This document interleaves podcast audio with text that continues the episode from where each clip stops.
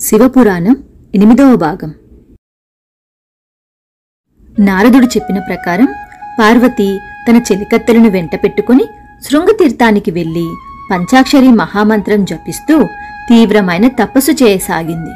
ఆమె ఒక్క ఆకు కూడా తినకుండా తపస్సు చేస్తూ ఉండటం చూసి అక్కడి మునులు ఆమెను అపర్ణ అని పిలవనారంభించారు.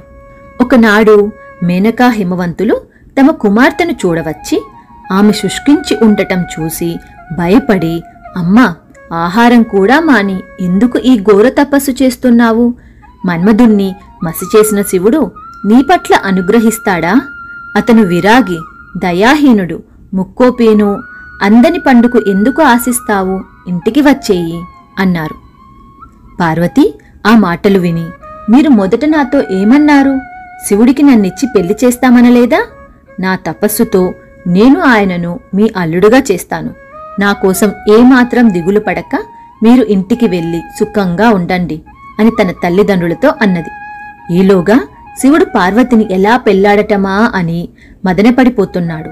అప్పుడు బ్రహ్మ విష్ణు దేవేంద్రాదులు శివుడి వద్దకు వచ్చి అతని వల్ల మర్యాదలు పొంది మహేశ్వర నువ్వు పార్వతిని పెళ్ళాడి లోకాలకు మేలు చేయవెందుకు?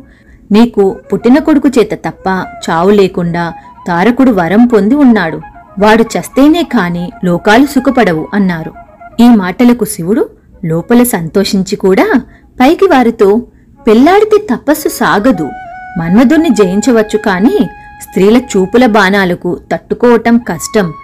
పార్వతితో గృహస్థాశ్రం గడపటం కన్నా తపస్సు చేసుకోవటమే మంచిదనుకుంటున్నాను అన్నాడు. ఇందుకు బ్రహ్మ మొదలైన వారు ఒప్పుకోక గృహశాస్త్రమే గొప్పదని భార్య లేని వాణ్ణి ఎవరూ గౌరవించరని శివుడు గృహస్థుగా ఉంటూనే తపస్సు చేసి రాజయోగిగా జీవించటం వల్ల లోకాలకు మేలు కలుగుతుందని హెచ్చరించారు. వారు చెప్పినట్లే చేస్తానని మాట ఇచ్చి శివుడు బ్రహ్మ మొదలైన వారిని పంపేశాడు. కాని అతనికి పార్వతిపై విరహం ఉన్నప్పటికీ పార్వతి మనస్సు స్వయంగా తెలుసుకోవాలనిపించింది.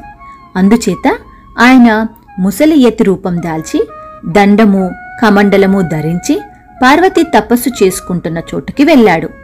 పార్వతి ఆయన తేజస్సు చూసి బ్రహ్మ విష్ణు మహేశ్వరులో ఒకడై ఉంటాడనుకుని ఆయనను పూజించి స్వాగతమిచ్చి తమరు ఎవరు?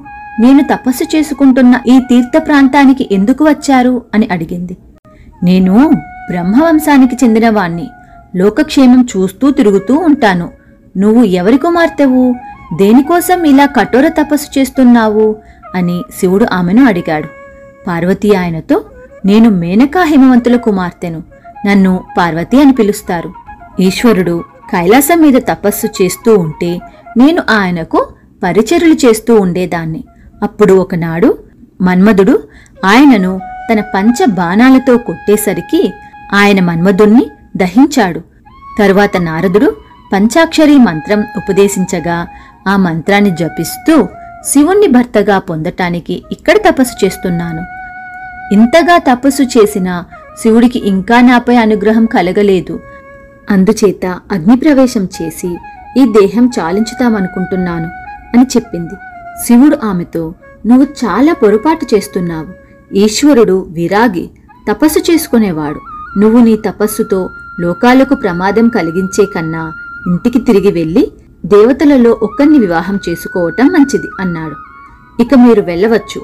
నేను నా అభిప్రాయం మార్చుకోను అన్నది పార్వతి చిరాకుపడి. అలాగే వెళతాను. కాని వెళ్ళే ముందు నీకు కొంత హితం చెప్పాలి.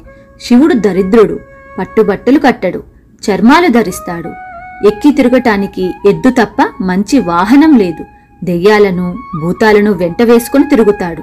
ఒంటికి గంధం పూసుకోడు బూడిద పూసుకుంటాడు. అతన్ని పెళ్ళాడి ఏం సుఖపడతావు? అన్నాడు శివుడు. పార్వతికి తీవ్రంగా కోపం వచ్చింది. నువ్వు దొంగ ఎత్తివి జ్ఞానివని భ్రమపడ్డాను. శివుడు అష్ట ఐశ్వర్యాలు గలవాడు. శివదూషణ చేసినవాడు ఏడు జన్మల పాటు దరిద్రం అనుభవిస్తారు అని తన పరిచారకులను పిలిచి ఈ ఎత్తిని అవతలికి గంటండి అన్నది. శివుడు నవ్వి పార్వతి నేను శివుణ్ణి నీ మనసు తెలుసుకుందామని యతివేషంలో వచ్చాను. నీ ఎడబాటుతో చాలా బాధపడుతున్నాను. నా వెంట కైలాసానికి వచ్చేయి అన్నాడు పార్వతి చేయి పట్టుకుని. శివుడు చేయి విడిపించుకుని చూసేసరికి పార్వతీ కళ్ళకు అసలు శివుడే కనిపించాడు. ఆమె ఆయనకు క్షమాపణ చెప్పుకుని ఇలా నీ వెంట రావటం భావ్యం కాదు. నా తల్లిదండ్రుల అనుమతి పొంది నన్ను వివాహం చేసుకుని నీ వెంట తీసుకువెళ్ళు అన్నది. ఆమె శివుడికి నమస్కరించి తన పరిచారకులతో సహా తన ఇంటికి వెళ్ళిపోయింది. మేనకా హిమవంతులు జరిగిన సంగతి తెలుసుకొని సంతోషించి పార్వతీ వివాహానికి మంచి ముహూర్తం నిశ్చయించి పెళ్ళి ప్రయత్నాలు ప్రారంభించారు. శివుడు కూడా కైలాసానికి తిరిగిపోయి ప్రమదగణాలతో మన్మధుడు తనను పూల బాణాలతో కొట్టినది మొదలు తన మనసు పార్వతీ మీద లగ్నమై తపస్సు మీదకి పోవటం లేదని పార్వతిని వివాహం చేసుకోగోరుతున్నానని అందుకు సప్తమహర్షుల మధ్యవర్తిత్వం కావాలని అన్నాడు. వెంటనే నందీశ్వరుడు బయలుదేరి వెళ్ళి సప్తమహర్షులను వెంట పెట్టుకుని కైలాసానికి తిరిగి వచ్చాడు. మిగిలిన కథ తరువాయి భాగంలో చూద్దాం.